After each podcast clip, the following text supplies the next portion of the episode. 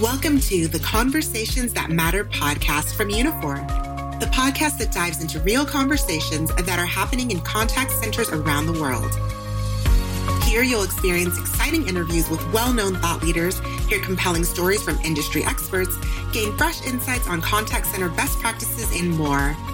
So grab a beverage and tune in as we get real with conversations that matter. Welcome back, everyone, to another episode of Conversations That Matter. I'm your host, Randy Kassar. And today we are talking about AI, and I have a great guest with us. It is none other than our VP of AI, Patrick Ehlen. Patrick, welcome. Hey, thanks, Randy. It's great to be here. So we're here in, in Palo Alto. We're actually meeting in person, which is exciting. Yep. And we uh, have been talking about AI and about the different terms related to AI in terms of NLP, in terms of conversational AI, conversational automation. I mean, so many different things that we've been talking about. And this podcast is not to go into those terms, but Okay. it's more to just kind of get to know you and to really uh, kind of understand your background, and kind of how you became who you are and where you are now. Sure. Yeah, that sounds great. So uh, t- to start off with, uh, for those that don't know you, tell us uh, what you do at, at Uniphore. Yeah.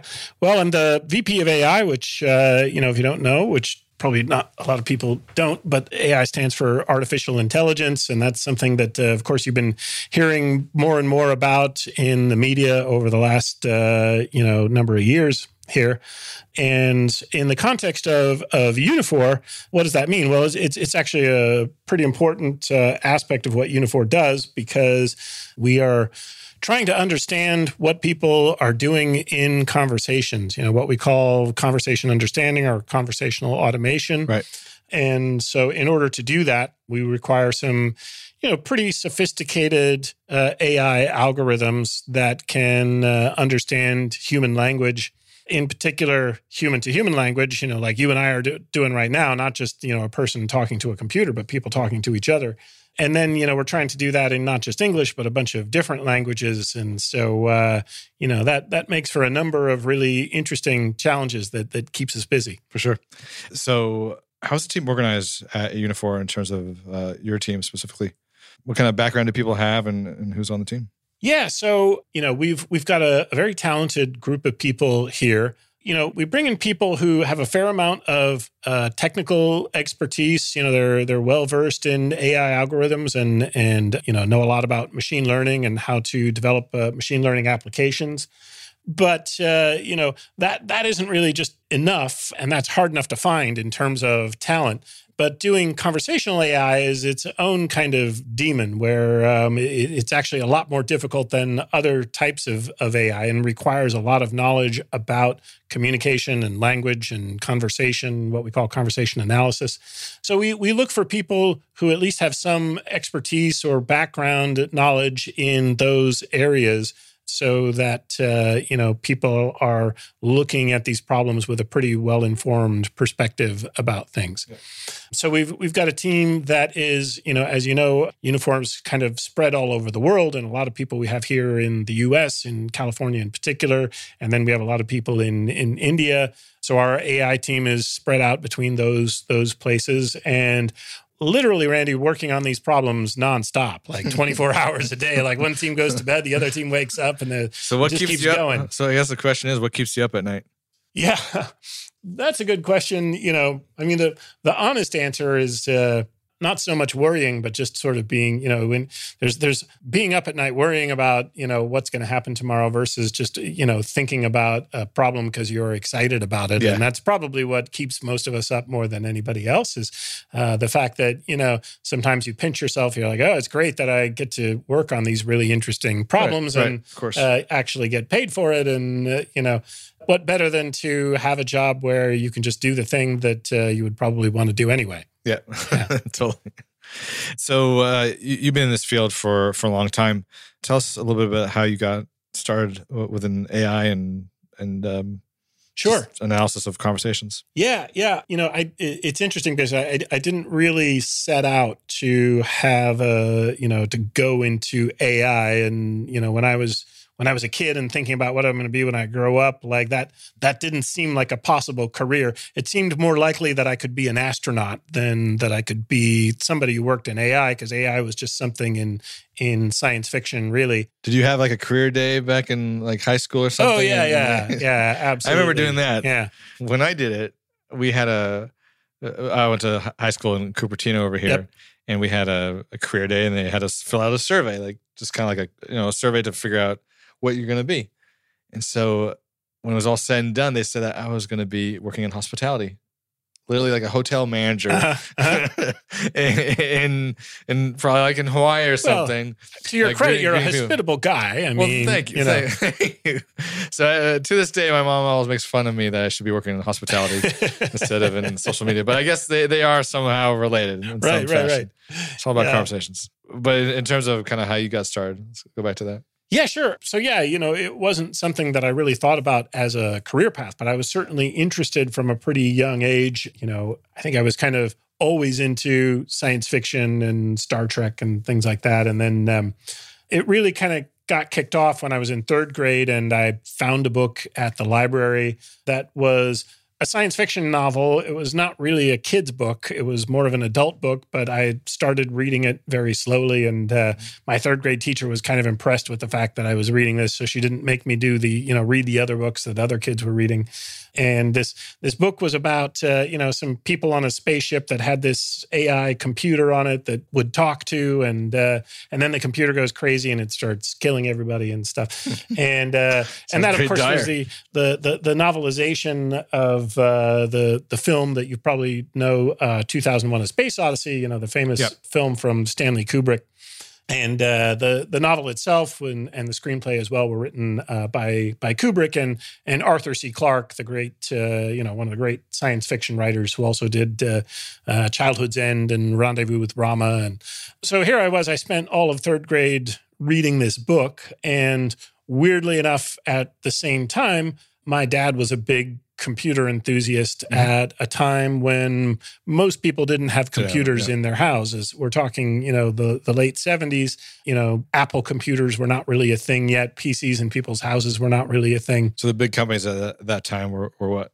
Like I, you know, IBM and uh, the other one was uh, Digital Equipment Corporation. But then there were also like these computer hobbyist magazines that, um, you know, along the same lines of what Steve Jobs and Steve Wozniak would do, where you just order these kits and put to, together computers. I and so that stories. was something my dad was into. And then finally, he decided just to quit his job and get a bank loan and buy a real computer and became a consultant. And that real computer was uh, a computer that came from Digital Equipment Corporation called the PDP 11. And it was about the size of a refrigerator and had like reel to reel tapes spinning on it and lights flashing and everything. We're going to find a link to that computer. There's probably a Wikipedia page There's, on there's it. definitely uh, so a, a bunch of pictures of them Yeah. and, and stuff. The disk drive was literally the size of a washing machine and made about as much noise as a washing machine, too, and gave off enough heat that we didn't even have to turn on the heater in the house. The computer basically just heat, heated the house. Yeah. I'm not sure what kind of electrical bill that ended up uh, being. But um, anyway, long story short, like we, you know, we had this super cool computer in our basement at a time when nobody else had computers. And I just read this book and thought, like, you know, gee, I've got this computer here. Maybe I should like start to learn how to program it and maybe I could get it to have a conversation with me the way that the, Yeah. you know, computer in the book did.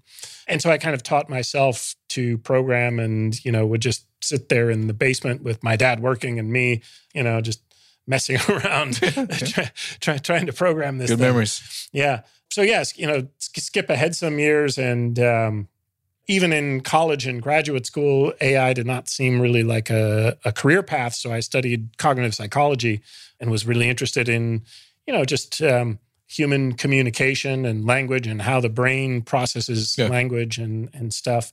But at the time, now we're talking, you know, mid to mid to late '90s we were starting to see speech recognition software coming out and you know language understanding started to be something that people were Yeah. thinking a little bit more about and i got really interested in that and so i got an internship at uh, one summer at dragon systems they they were doing speech recognition software and then the following summer at AT&T Labs uh, with a bunch of people formerly from Bell Labs. Mhm. And so That's that the perfect uh, spot to be for anything voice related. yeah, absolutely. I mean, they they just had like, you know, all the equipment, just a lot of people who were still there from the Bell Labs days. You know, AT&T's kind of they've they've changed now. They don't really have that kind of connection to the research uh, area that they that they used to have.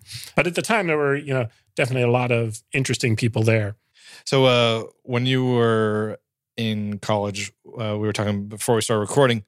You met the inventor of AI that people have have titled him. Can you tell us a little bit about that story?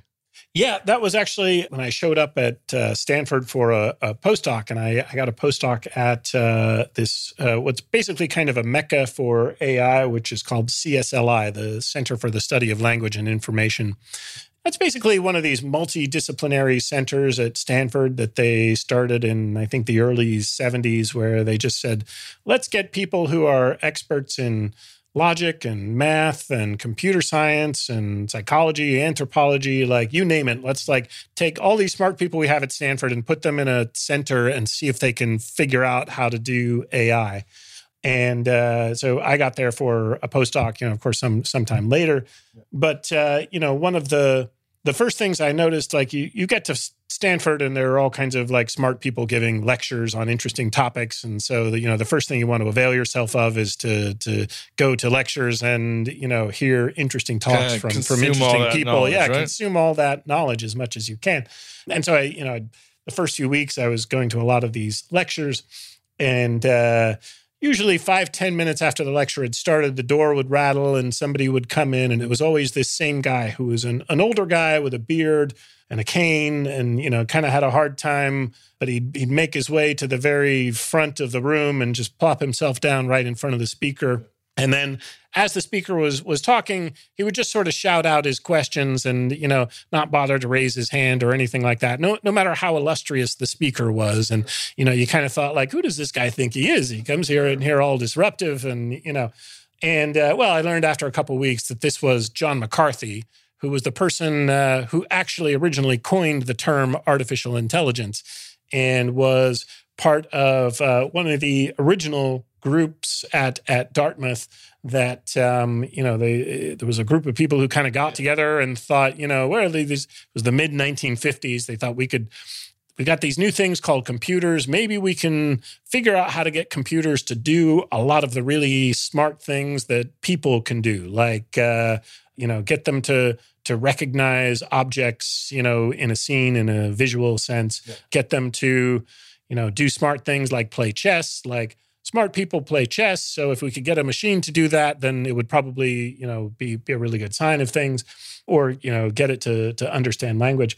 So john mccarthy was part of this original group that really thought they were going to bang this out in a summer. They got together and they were like this summer let's figure out how to teach computers to to do all this stuff. And that really kind of kicked off what we think of now as ai and here it is you know almost 60 years later and uh, we're still we've come a long way but there are a lot of problems that they thought were not going to take Yeah. very long in particular language understanding that we're that we're still working So that was know, the very hard uh, on the beginning of the summer of learning, I guess you call it. that's it. right that's right yep yeah now, for a short break, let's learn more about Uniphore. Uniphore is the global leader in conversational service automation. The company's vision is to disrupt an outdated customer service model by bridging the gap between human and machine using voice, AI, and automation so that every voice on every call is truly heard. For more information about Uniphore, go to www.uniphore.com, email podcast at uniphore.com, or tweet at Uniphore. And now back to the podcast. So uh, as we kind of uh, look forward on, on the future of AI, I know we've talked a lot about that at Uniphore, and, and we we coined the term conversational automation. You know, and, that keyword that I wanted to kind of pull out was automation. yeah So we're gonna get into this, this little rapid fire right now, sure and the first thing that uh, question I have is, if there was one thing that you could automate, what would it be? oh geez wow good question I mean, dusting is one thing. Like, you know, we've got these robot vacuums. It's that's awesome Yeah, that, that- you just like set this thing running and it like goes and vacuums under the sofa and you don't have to worry about it and stuff. And but um but we, we don't have something like that for dusting. And it fe- seems like dust is always accumulating on things. Always in my house. The, the yeah. home entertainment system, the whole shelf. Yeah, especially around Yeah. like your stereo, computer, stuff like that. Yeah. Those, I guess, it's the fans in those things just like collect dust or something. so if you could, if you could have something like I don't know, a drone or something that goes around and you know does the dusting Drone somehow. slash Swiffer slash something like that. exactly that would Yeah, work. exactly. All right, awesome. You were telling me before that you are a tennis player and you, you love playing that. If there was one Grand Slam tournament that you could travel to, which Grand Slam tournament would that be? Oh, geez, Or have you been to any yet? you know, I slept through one. I, uh, I- That's a whole podcast in itself. How can you sleep through one? Well, I showed up in Paris in uh, this was during the French Open Uh-huh. in 2000. No, sorry, 1989, the summer of Mhm. '89, and it was. Uh, I don't know if you remember Chang. yeah, yeah, Michael Chang. Yeah, He's my he was- idol growing up. He was really young uh, back then, and I, And he I won it believe 89. this was his first Grand Slam. Yep. Was the French Open in, the, in that summer, and we had literally just stepped off the plane, and instead of sleeping on the plane like people had counseled me to do, I was just too excited, and so I was Yeah. awake the whole time. And then when we when we got to Paris, and some people invited me, they were like, "We have tickets to the French Open. Like, do you want to go?"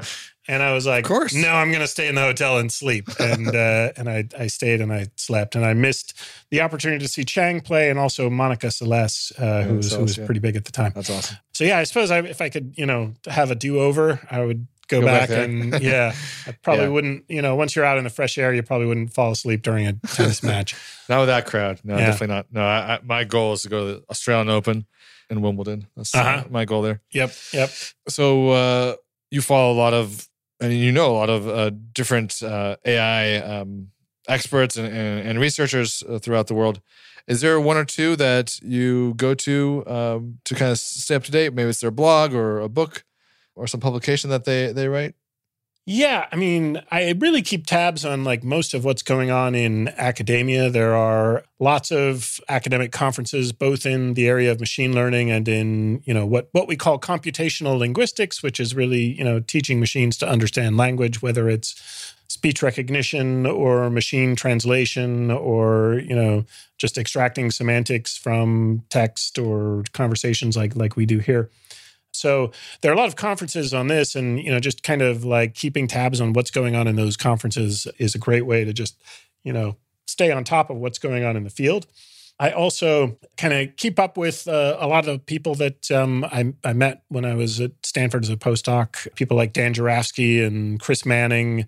Another person that uh, when I was kind of getting first getting into AI, I originally read these these books called on uh, called parallel distributed processing, which was kind of a new approach to AI using neural networks at the time. This was the the late '80s, and uh, one of one of the co-authors of that book was Jay McClelland, who kind of showed up at Stanford right after I was there, and he's still there there now. But I actually got to know Jay, and and um, you know had it was it was great for me to have an opportunity to to interact with somebody that uh, you know previously was just this you know famous person out there in the AI world.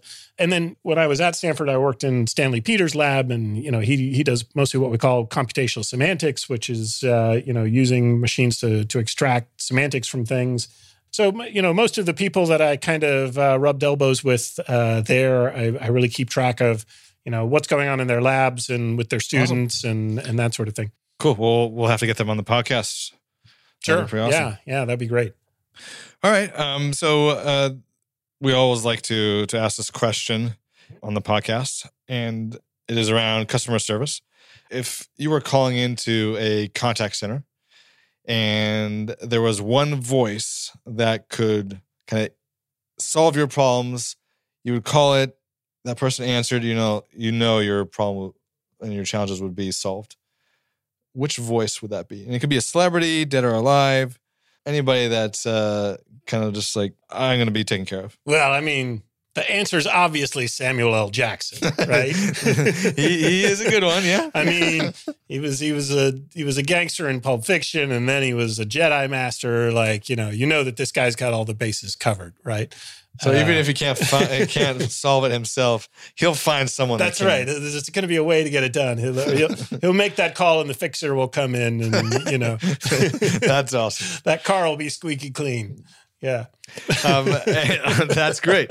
Um, and uh, you know, to kind of end off on this podcast, you know, I want to give you some some kind of airtime if you want to uh, kind of tell our audience if there's ways that people can contact you to learn more about what Uniphore is doing, maybe you specifically around AI.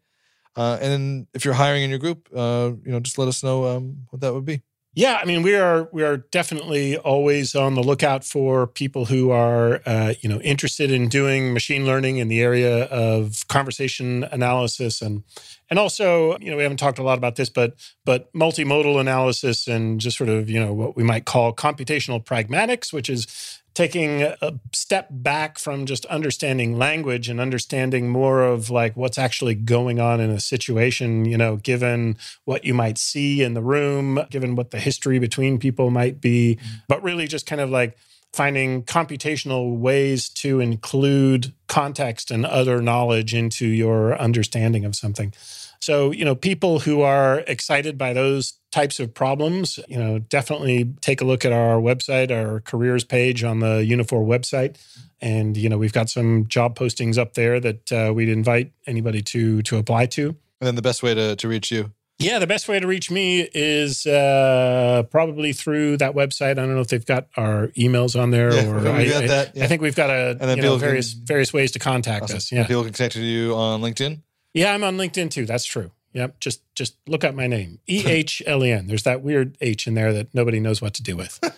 no worries. All right. We'll put a link in the show notes. So thank you so much uh, for your time today. It's sure, been, Randy. It's been a great time. Yeah, it's yeah. been really cool to, to kind of hear your background and uh, and I know that uh, in the future we're going to have some more interviews with other AI thought leaders, and I, I, can't wait to to hear about that. That sounds great. I look forward to it. All right. Well, take care, everyone. Randy. Thank you. Have a great day, everyone, and we'll talk to you soon. As always, uh, if you found this conversation valuable, if you want to hear more on AI thought leaders and other folks that are helping out within the conversational automation world, make sure to rate and review this podcast on your favorite player, whether it's Apple, whether it's Google, whether it's Spotify. And if you want to email us on the show, email us at podcast at uniphore.com. Have a great day and stay safe. Bye. You have been listening to the Conversations That Matter podcast by Uniphore. Make sure you subscribe to our podcast on your favorite podcast player and rate and review to enable us to create relevant and valuable content for your business. If you'd like to learn more about conversational service automation, visit uniphore.com. Have a great day.